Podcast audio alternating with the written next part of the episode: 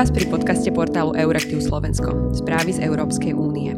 Moje meno je Lucia Jar a v dnešnom dieli sa budem rozprávať s poradkyňou prezidentky Zuzany Čaputovej pre zahraničné veci a dovolím si povedať aj expertkou na Ukrajinu s Janou Kobzovou. Vítajte.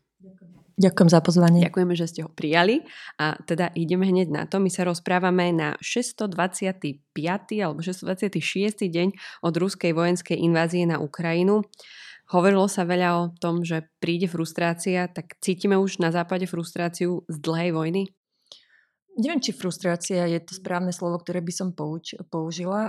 To, čo je možno asi samozrejmosťou s dĺžkou trvania tejto vojenskej agresie, je asi, asi fakt, že ten prvotný, veľmi silný emočný náboj postupne slabne ale pokiaľ sa bavíme o, o oslabení alebo únave nejakej ako keby vojenskej pomoci alebo dodávok od západných spojencov pre Ukrajinu, tak toto nevidím. Mm. Skôr naopak vidíme aj novú politickú dynamiku. Komisia odporúčila práve včera, 8. novembra, aby, aby Európska únia spustila rokovania, prístupové rokovania s Ukrajinou o vstupe do Európskej únie, takže vidím ako keby aj nejaký reštart tej politickej dynamiky.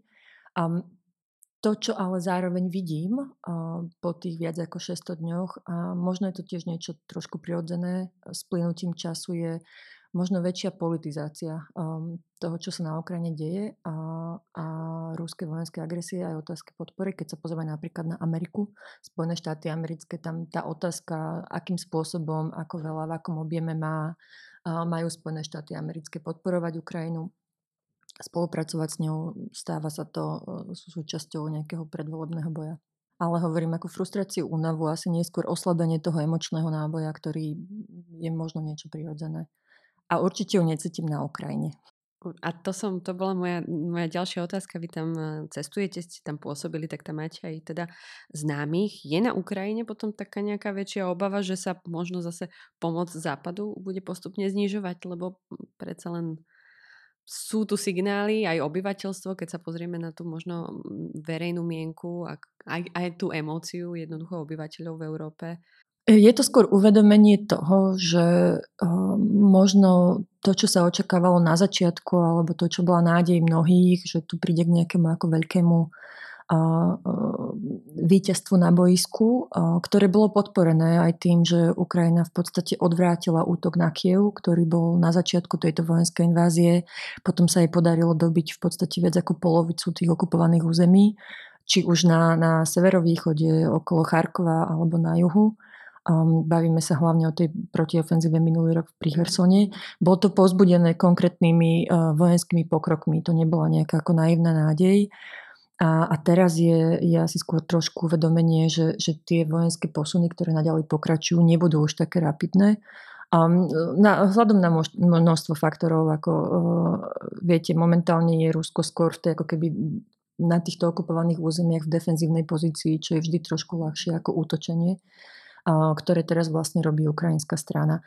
A, a s tým súvisí aj možno uvedomenie, že ak ten ak tá vojenská agresia bude pokračovať, ak sa má Ukrajina sa má obrániť, nechce sa spoliehať dlhodobo iba na dobrú vôľu partnerov, chce aj sama veľmi aktívne investovať do vlastných obranných spôsobilostí a, a tomu sa prispôsobujú aj rozhodnutia vlády. Na ukrajinskej strane, investícia do, do partnerstiev s, s, s zahraničnými partnermi do výroby obranného priemyslu, a, a týmto smerom sa vlastne aj sami chcú posunúť svoje spôsobilosti, aby dlhodobo neboli na takýto typ pomoci odkázaní. Uh-huh. Čiže vy necítite, že by Ukrajinci v akomkoľvek možno rozsahu cítili, že už aj na nich to je dlho, že už sme možno v takom, sú možno v takom rozpoložení, že už len naozaj len nech je koniec, už čokoľvek to prináša. Nechcem hovoriť za Ukrajincov. To, čo, to, čo ja, ja cítim z rozhovorov so, so známymi, je skôr samozrejme, že to je, že to je dlho v zmysle, už je to 600 strašne dlhých dní. A to nie sú dní, kde vy chodíte normálne len do práce, stretávate sa so známymi. To sú dní, ktoré sú plné strachu a obav o blízkych, z ktorých mnohí na tom fronte boli, sú, môžu byť odvedení. Je to, sú to obavy o vlastnú bezpečnosť, bezpečnosť detí je to neuveriteľne ťažká emočná situácia, ktorá napriek tomu, že sme ako susedná krajina, asi nevždy si to dokážeme až tak uvedomiť. Tie dni boli a sú neuveriteľne náročné. Takže istá forma únavy tam samozrejme je, ale, ale nevidím tam zmenu odhodlania v tom, že napriek tomu, že to trvá dlhšie, ako by mnoho ľudí dúfalo, znamená to, že teraz sa ideme nejakým spôsobom vzdať našich území, našich ľudí, ktorí sú pod ruskou okupáciou, alebo prijať nejaké územné požiadavky agresora. Ako toto tam necítim, nepodporujú to ani výskumy verejnej mienky. A to neznamená, že taká prirodzená ľudská únava tam, tam nie je to, nie, to niečo ako v tých extrémne ťažkých aj psychických podmienkach, bezpečnostných podmienkach je to prirodzené. Vy ste aj spracovávali vlastne to, čo sa za posledných 600 plus dní proste udialo. E, vy ste sa v lete zúčastnili stretnutia vyše 40 poradcov lídrov štátov, ktorí e, sa teda v Saudskej Arabii stretli, aby hľadali nejakú mierovú cestu k ukončeniu e, vojny na Ukrajine. Tam bol špecificky ten zelenského plán. Označili ste ho v jednom rozhovore za najširšiu globálnu platformu, ktorá sa snaží nájsť mierové riešenie. Hovorili ste ale aj, že na na tomto fóre vlastne vôbec nezazneli nejaké priame volania po územných ústupkoch um, výmenou za mier teda, alebo nejaké žiadne volanie po pozastavení dodávok uh, vojenskej pomoci. V čom by teda um, sme mohli hľadať tie, tie mierové riešenia, ktoré sa jednak tam diskutovali a v čom by mierové riešenia možno na takej globálnej úrovni podľa vás počívali? Odtedy sa uskutočnilo ešte jedno stretnutie, ale, ale ten základ v Džide, kde bolo v podstate 43 krajín, hostovala to Saudská Arábia a naozaj boli tam predstavitelia jednak štátov G7, niektoré európske krajiny, Slovensko tam ako jedna z mála európskych e, krajín bolo, bolo osobne, a plus e, mnohé krajiny globálneho juhu. Odvtedy, e, a premostím to aj na tú otázku, ktorú ste sa pýtali, odvtedy sa uskutočnilo ďalšie stretnutie pred dvoma týždňami na Malte, kde, kde tá účasť bola ešte širšia. Takže za ten, za ten výrok, že teda je to najširšia globálna platforma pre hľadanie riešenia, tak nielen sa to potvrdilo v tej GIDE, ale v podstate sa to potvrdilo ešte viacej účasťou viac ako 66 krajín a medzinárodných organizácií na Malte kde opäť predmetom diskusie bolo hľadanie nejakých kontúr alebo princípov, na ktorých by nejaké budúce mierové riešenie malo byť. Slovensko ako väčšina európskych krajín sa, sa tohto stretnutia opätovne zúčastnilo. A tá zhoda, ktorá tam bola, bola veľmi jasná. Jednak je to zhoda na tom, že akékoľvek budúce mierové usporiadanie, riešenie tej ruskej vojenskej agresie musí brať do úvahy princípy charty OSN čo v ľudskom jazyku znamená rešpektovanie územnej celistvosti a zvrchovanosti Ukrajiny. A toto zaznívalo veľmi silne. Viete, nikto tam neprišiel s tým, že takto to bude.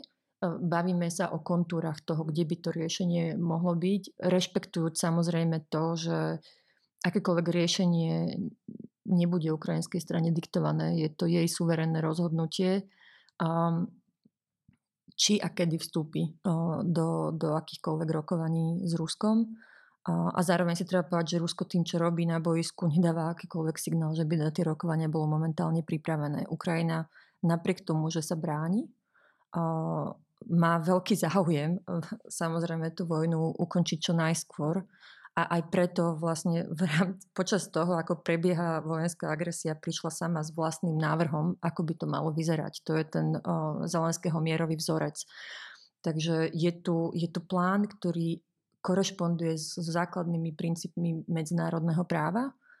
A ak by sa Rusko rozhodlo tento plán akceptovať, tak máme spravodlivý koniec agresie, ktorú Rusko začalo. Mm-hmm. A to ešte tie dve veci, ktoré by som chcela povedať, platí to o Žide, ale platí to aj o tom stretnutí na Malte. Jednak žiadne ako keby požiadavky smerom k Ukrajine na územné, územné ústupky alebo podobne. Na Malte nikto nehovoril ani nejakej ako potrebe zastavenia e, bojov alebo prímery. Ako všetci rozumejú, prečo sa Ukrajina bráni. A keď hovorím všetci, tak hovorím o 66 účastníkoch. Nehovorím iba o ako keby kolektívnom západe, hovorím o krajinách Latinskej Ameriky, Afriky, Ázie, ktoré tam boli prítomné. A boli prítomné aj krajiny, ktoré sú možno na tej strane Rúska, lebo Rusko tam teda zástupcu nemalo, ale na tom minimálne stretnutí v Sávskej Arabii bola zase Čína. Čo iné krajiny, ktoré sú také nejaké napomedzi? Boli tam krajiny, boli tam krajiny z Latinskej Ameriky, napríklad bola zastúpená Brazília, ktorá, ak si spomínate, prezentovala skôr svoj vlastný plán, ako, ako, tento, ako túto ruskú vojenskú agresiu ukončiť. Bola tam Južná Afrika, zástupcovia Kenie, Kostariky, Guatemaly, teraz z hlavy, ako takto nejdem po každej jednej krajine. Um, takže nebol to, nebol, to, nebol to stretnutie like-minded uh, krajín v zmysle, máme rôzne názory na to, prečo ten konflikt začal. Niektoré krajiny uh, uh, majú možno pocit, že by tie rokovania už mali byť, ale zároveň ako nevyzývali na to, aby sa to začalo hneď teraz, pretože všetci rozumia, že tá situácia na boisku momentálne Rusko nedáva akýkoľvek signál, že by bolo pripravené na rokovanie a mierové riešenie, ktoré by bolo v súlade s medzinárodným právom. Uh-huh. Lebo takéto stretnutia hlavne na teda pracovnej úrovni sú akože strašne dôležité na toto, ale na druhej strane pýtam sa aj preto, lebo ak sa aj tie kontúry, ako hovoríte, nejako narysujú, budú vôbec akceptovateľné pre ruskú stranu zatiaľ, ako teda hovoríte tiež, to tak nevyzerá. Čo potom ale také tie volania po tom globálnom mierovom samite a, a, a čo si takéto väčšie? Ehm, to, že agresor momentálne od, odmieta ako prestať so svojou vojenskou agresiou, žiaľ asi nikoho neprekvapí. To neznamená, že sa o to mierové riešenie nemáme snažiť. O, najviac sa o to snaží Ukrajina, krajiny, ktoré, ktoré chcú, chcú tú agresiu zastaviť, ale myslím si, že mnohí si uvedomujú, že že treba sa pozrieť na históriu. A tá história nám veľmi jasne aj v prípade Ukrajiny hovorí, že nejaké dočasné prímerie uh, asi dlhodobo tú situáciu nevyrieši. My sme to videli od 2014, kedy v podstate uh, prebehol, uh, prebehla veľmi rýchla okupácia zo strany Ruska Krymu a časti Donbasu a kde potom v podstate 8 rokov vládlo také ako, nechcem to nazvať pokojom zbraní, pretože to nebol pokojom zbraní. Tam od 2014. do februára 22 zomrelo 14 tisíc ľudí, vrátane vojakov, civilistov. Takže nemôžeme hovoriť o tom, že to bolo prímerie, ale, ale Ukrajina ako keby sa de facto uh, nekontrolovala časť územia, nesnažila sa ich ako vojenský obsadiť, nebol ten konflikt tak intenzívny. A, a teda vidíme, že, tý, že to neodradilo ako keby Rusko od toho, aby sa nepokúsilo ešte viacej získať z tej Ukrajiny. To znamená, že ak by sme sa aj dnes dohodli na tom, že zajtra sa tie boje zastavia, nikto z nás nemá dôvod myslieť si, a Ukrajinci, ktorí tú skúsenosť sami majú, nemá dôvod myslieť si, že, že o rok by sa im to nestalo znovu. Takže hľadá sa riešenie, ktoré bude trvalo udržateľné, hľadá sa riešenie, kde ten mier bude trvalo udržateľný a udržateľné môžu byť iba riešenia, ktoré sú spravodlivé. Prejdem trošičku na inú tému, ale stále sa tam samozrejme točíme okolo Ukrajiny. Už sme to naznačili, vlastne Euró- Európska komisia odporúčila lídrom Európskej únie otvoriť prístupové rokovania s Ukrajinou. Správa teda o progrese, ktorú predstavilo, uh, predstavila komisia, je o, o takých reformách, jednoducho vyhodnocuje veľmi pozitívne tie, tie reformy, ktoré sa na Ukrajine urobili. Otázka ale je, že či ten progres je podľa vás taký skutočný, lebo samozrejme, ak je niečo v európskej politike frustrujúce, tak je toto rozširovanie nie len interne, že sa o tom stále rozprávame, ale aj pre tie krajiny, ktoré sú kandidátske krajiny. Je to také, že niekedy bližšie, niekedy ďalej a, a samotné tie kandidátske krajiny majú naozaj častokrát takú, taký bolehlav z toho, že čo, čo sa vlastne deje, tak je to, nie je to skôr možno taký signál pre upokojenie, ak je tá správa teda pozitívna, pre upokojenie aj nás interne, ale možno aj takú, taká pozitívna alebo pozbudzujúca správa pre Ukrajinu, že no áno, akože je, je to taká, taký papier, ale zase dôležitý pre nás a my vás teda nejako budeme tuto držať. Myslím si z mojej skúsenosti, že Európska komisia by si nemohla dovoliť takýto iba symbolický krok, pretože toto je odporúčanie, ktoré ide na stôl európskym lídrom a, a to prvé, čo sa bude skúmať, pretože tu už nejde o symbolické kroky, tu ide o začanie procesu, začiatok procesu, na konci ktorého by sa Ukrajina mala stať členom. A, a na ňu budú odteraz kladené absolútne iné požiadavky ako na krajinu, ktorá sa členom Európskej únie nechce stať a nie je v tomto, na tejto ceste. A, a preto si myslím, a, a keď si čítate tú správu, tak ona je relatívne detálna a poctivá v tom, ako sa pozerá na pokrok, ktorý Ukrajinci spravili. Konštatuje zásadný pokrok v štyroch zo siedmých oblastí. Aj, aj preto je tam zároveň návrh komisie, že teda na tie tri oblasti, ktoré sa týkajú hlavne postavenia národnostných menšín, pokračovania boja proti korupcii a deoligarchizácia, kde Ukrajina spravila niektoré kroky a potrebujeme si ich znovu zhodnotiť do mája budúceho roku, sa ešte raz pozrieme. Ale to, čo chcem povedať, je možno, možno trošku iné tá správa nie je, je samozrejme veľký politický message, ale tá správa komisie je naozaj, toto robia odborníci v rámci komisie, toto nie sú politici, ktorí si to ako keby, toto si neviete vymyslieť. Toto sú veľmi poctivé procesy, ktoré komisia pravidelne robí s každou jednou krajinou. A tá krajina na to je veľmi čaká. Áno, a je to, je to samozrejme, tá krajina musí demonstrovať a ukázať úplne jasne, toto sú tie pokroky, ak ste, ak, teda, toto je ten krok, ktorý sme spravili, ak ste ho nespravili, no tak my vám za to nemôžeme dať tú známku, ktorú očakávate.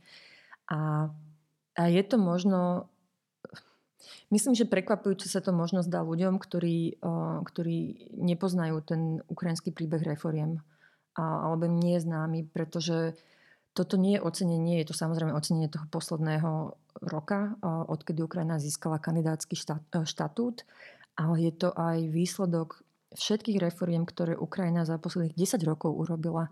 Ona nezačala vlastne robiť tieto reformy v júni 2022, kedy, kedy dostala tento štatút. Veľmi veľa vecí už predchádzajúca vláda administratíva urobila od 2014. od, od vlastne revolúcie dôstojnosti, ktorá bola inak presne pred desiatimi rokmi v novembri. A, a možno zabudáme, že Ukrajina napríklad pokiaľ ide o korupciu urobila strašne veľa pokroku. To, že ešte nie je tam, kde je napríklad Slovensko alebo, alebo Luxembursko, Švédsko, je, je možno trošku prirodzené aj vzhľadom na, na to posovietské dedictvo, ktoré tam majú, ale zároveň vo veciach, čo sa týka reformy súdov, transparentnosti, transparentnosti verejného obstarávania, a minimalizácie takej ako drobnej korupcie cez to, že veľmi veľa služieb štátu je momentálne zdigitalizovaných.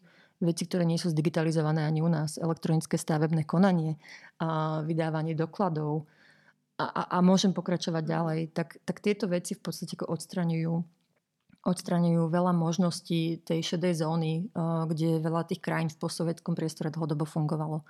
Takže myslím si, že toto je relatívne realistický obraz o tom, kde Ukrajina momentálne je. Dostali domácu úlohu v to oblasti, v ktorých musia urobiť pokrok ďalej. A, a myslím si, že toto naozaj už nejde iba o nejaké gesto dobrej vôle. Toto bude proces, ktorý si európske členské krajiny správne budú strážiť a nepustia ten proces ďalej, pokiaľ tam ten pokrok nebude. Myslíte si, že mm, ten, ten, mm, to začatie prístupových rokovaní nejakým spôsobom sa dostane teda národu, budú o tom členské štáty hovoriť v nejakom foreseeable future v takej viditeľnej budúcnosti? Očakávame, je to verejná informácia, očakávame, že, že lídry o tom budú diskutovať na samite v decembri. Ne, netrúfam si teraz predpovedať výsledok. Minimálne Maďarsko signalizovalo, že má problém z, z ich pohľadu s legislatívou, ktorá sa týka národnostných menšín. Tak ale, ale to, bola, to bol problém. To bolo dlhodobo komunikované a tam je dôležité, aby Ukrajina uh, robila kroky a odporúčania, ktoré, ktoré mala v, od Benátskej komisie. Ale áno, tá, tá, tá téma bude, pretože odporúčanie komisie musí byť schválené lídrami. Bez toho prístupové rokovanie nezačnú. A tá prvá možnosť pre líderov o tom diskutovať je práve v decembri. Uh, aj náš nový slovenský premiér hovoril, že um, aj iní lídry budú um, nad tým uvažovať uh, možno podobne ako Slovensko, že, tie, že ten, ten prístupový proces nebude vôbec jednoduchý, to po A. Po B veľmi intenzívne aj on prinie, prináša tému korupcie na, Ukrajiny, uh, na Ukrajine a, a prinášajú teda do Bruselu a veľa o tom rozpráva.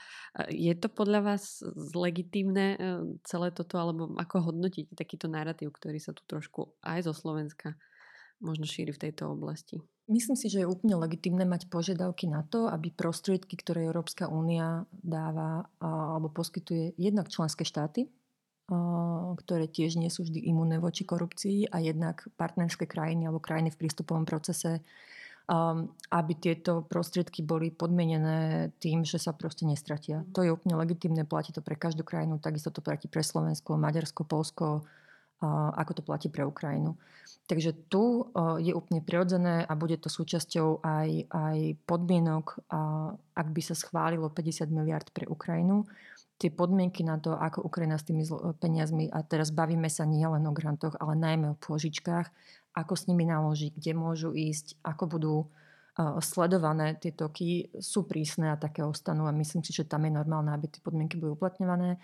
Ako hovorím, myslím si, že, že v chápaní mnohých ľudí je, je Ukrajina vnímaná tak, ako by možno bola pred desiatimi rokmi. Ale to neznamená, že tá krajina sa nesnaží a, a robí reálne pokroky. To neznamená, že urobila všetku domácu úlohu. Vôbec nie, ale, ale treba to vnímať v kontexte, v ktorom je tá krajina sa aj v oblasti boja proti korupcii posunula a nehovorím to ja ako poradkynia prezidentky alebo Jana Kobzová, ktorá chodí na Ukrajinu. Hovoria to, hovoria to jednoznačne hodnotiace správy, či už nezávislých mimovládnych organizácií ako Transparency International a konec koncov aj hodnotenie Európskej komisie. Uh-huh.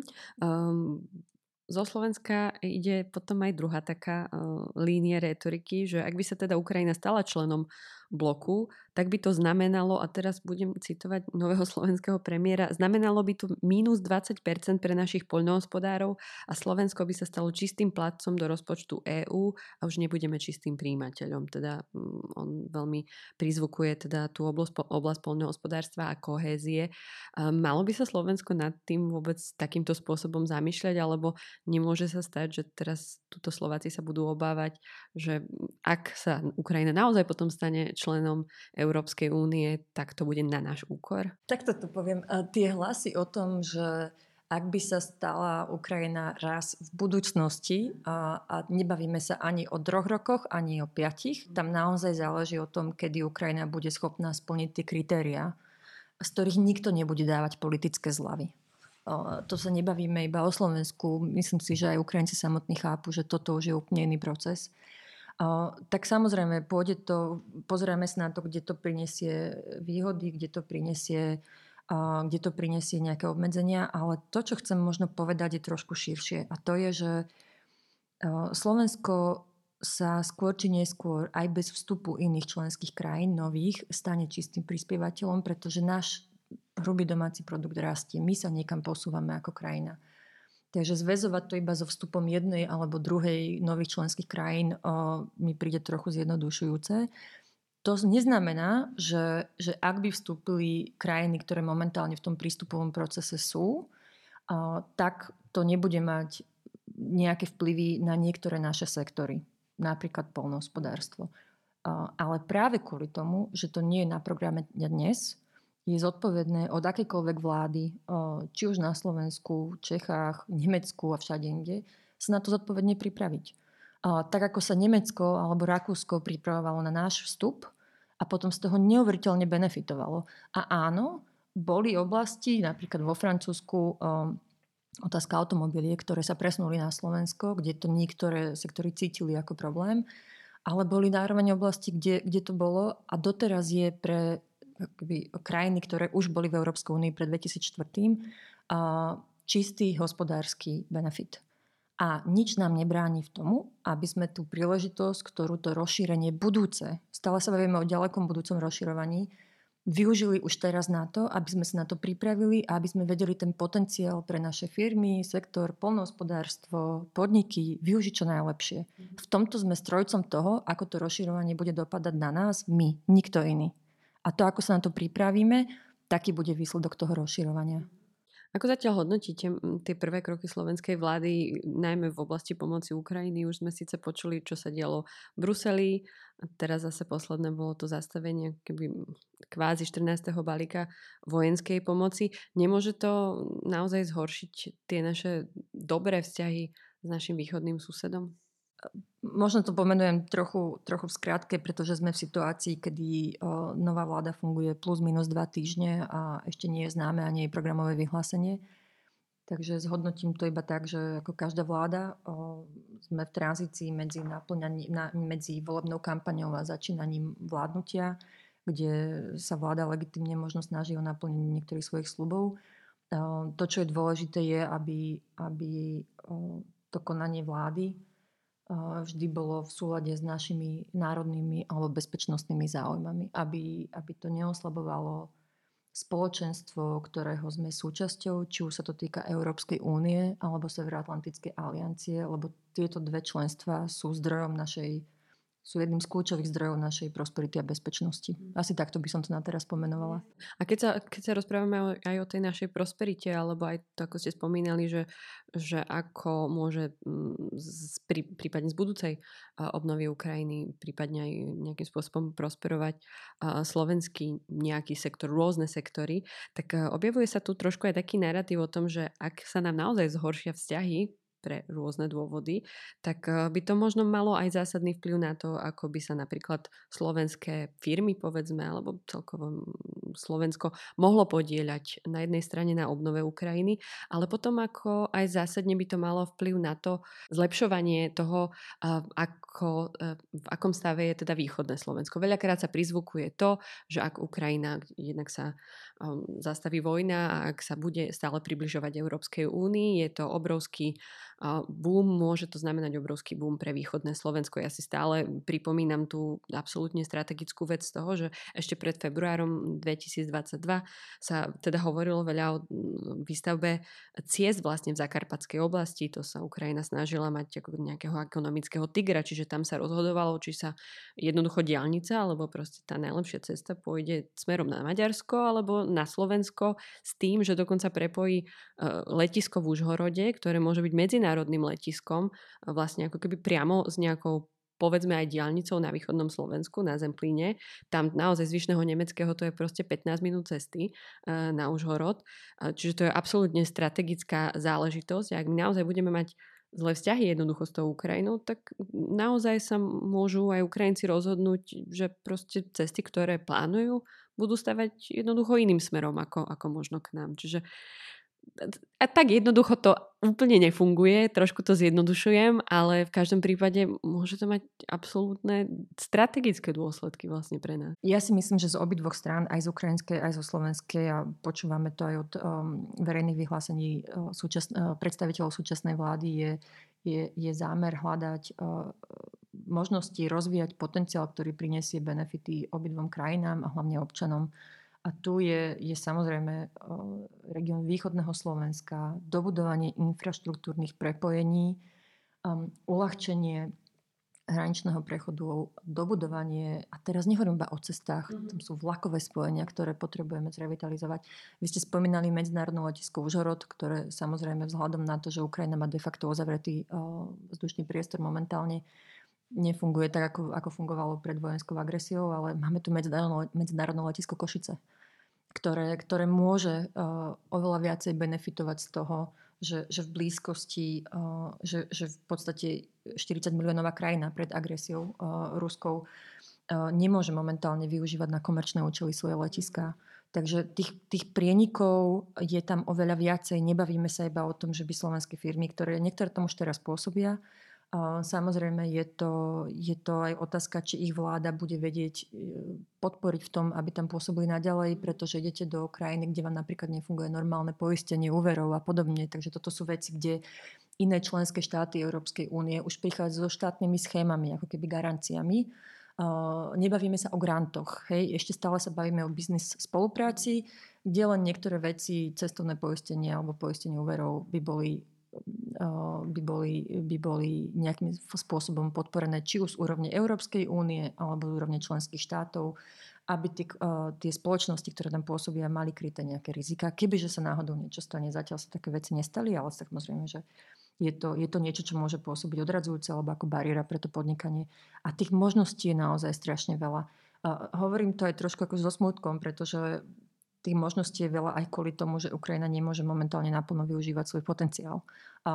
Či už je to o export obilia, ktorý oni predtým e, riešili naozaj druhou väčšinou cez, cez Čierne more. Momentálne sa hľadajú spôsoby, ako, ako ten export presmerovať najmä cez rumunské, bulharské prístavy, ale, ale je tu príležitosť pre Dunaj ktorý je využívaný oveľa viacej pre našu vlakovú dopravu. Takže áno, je to, je to pole, ktorého sa treba zhostiť a využiť. Vnímate, že možno pri cestách s, s pani prezidentkou, že, že slovenské firmy by mali záujem potom aj prípadne e, podielať sa na nejakej intenzívnejšej obre, e, obnove teda Ukrajiny, lebo boli nejaké výzvy otvorené, tam nie som si úplne istá, že ako to skončilo, či pozitívne, možno o tom. Ten, ten, ten záujem evidoval v minulosti najmä, najmä úrad vlády. Oni je v podstate pripravený zoznam, komunikovali s podnikateľským sektorom o tom, kto by mal potenciálne záujem.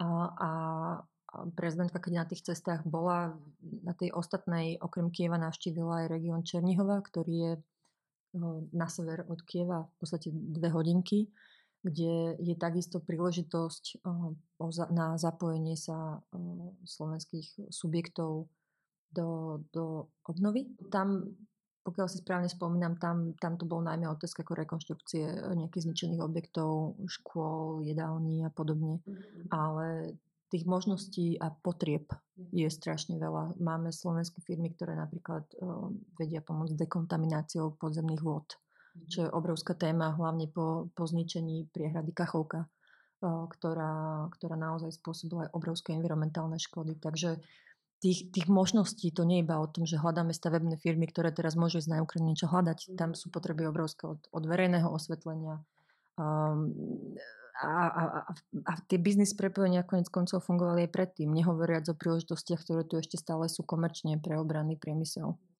A na záver teda ešte jedna otázka, pretože mm, mandát pani prezidentky sa teda končí.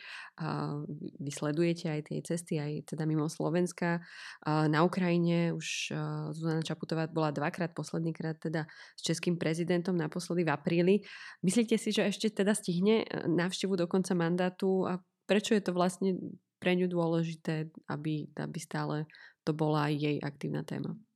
Pokiaľ si správne pamätám, prezidentka bola na Ukrajine trikrát počas mandátu. Prvý raz, ale dvakrát počas prebiehajúcej uh-huh. ruskej vojenskej agresie. Bola tam aj raz predtým na, štát, na oficiálnej návšteve nástupnej. A neviem vám to teraz ešte úplne potvrdiť. Sme, sme v štádiu rozhovorov o tom, kde by tie rozlučkové návštevy mali smerovať. Ukrajina je náš najväčší sused. To, čo sa tam deje, nás ovplyvňuje Takže určite bude súčasťou úvah e, o tom, kde a kedy ísť aj Ukrajina. Hovorí Jana Kobzová, poradkynia slovenskej prezidentky pre zahraničné veci. Ďakujem veľmi pekne za rozhovor. Ďakujem za pozvanie. Tento podcast vznikol aj za podpory nadácie Heinricha Bola so zastúpením v Prahe. Ďakujeme, že nás počúvate a čítate.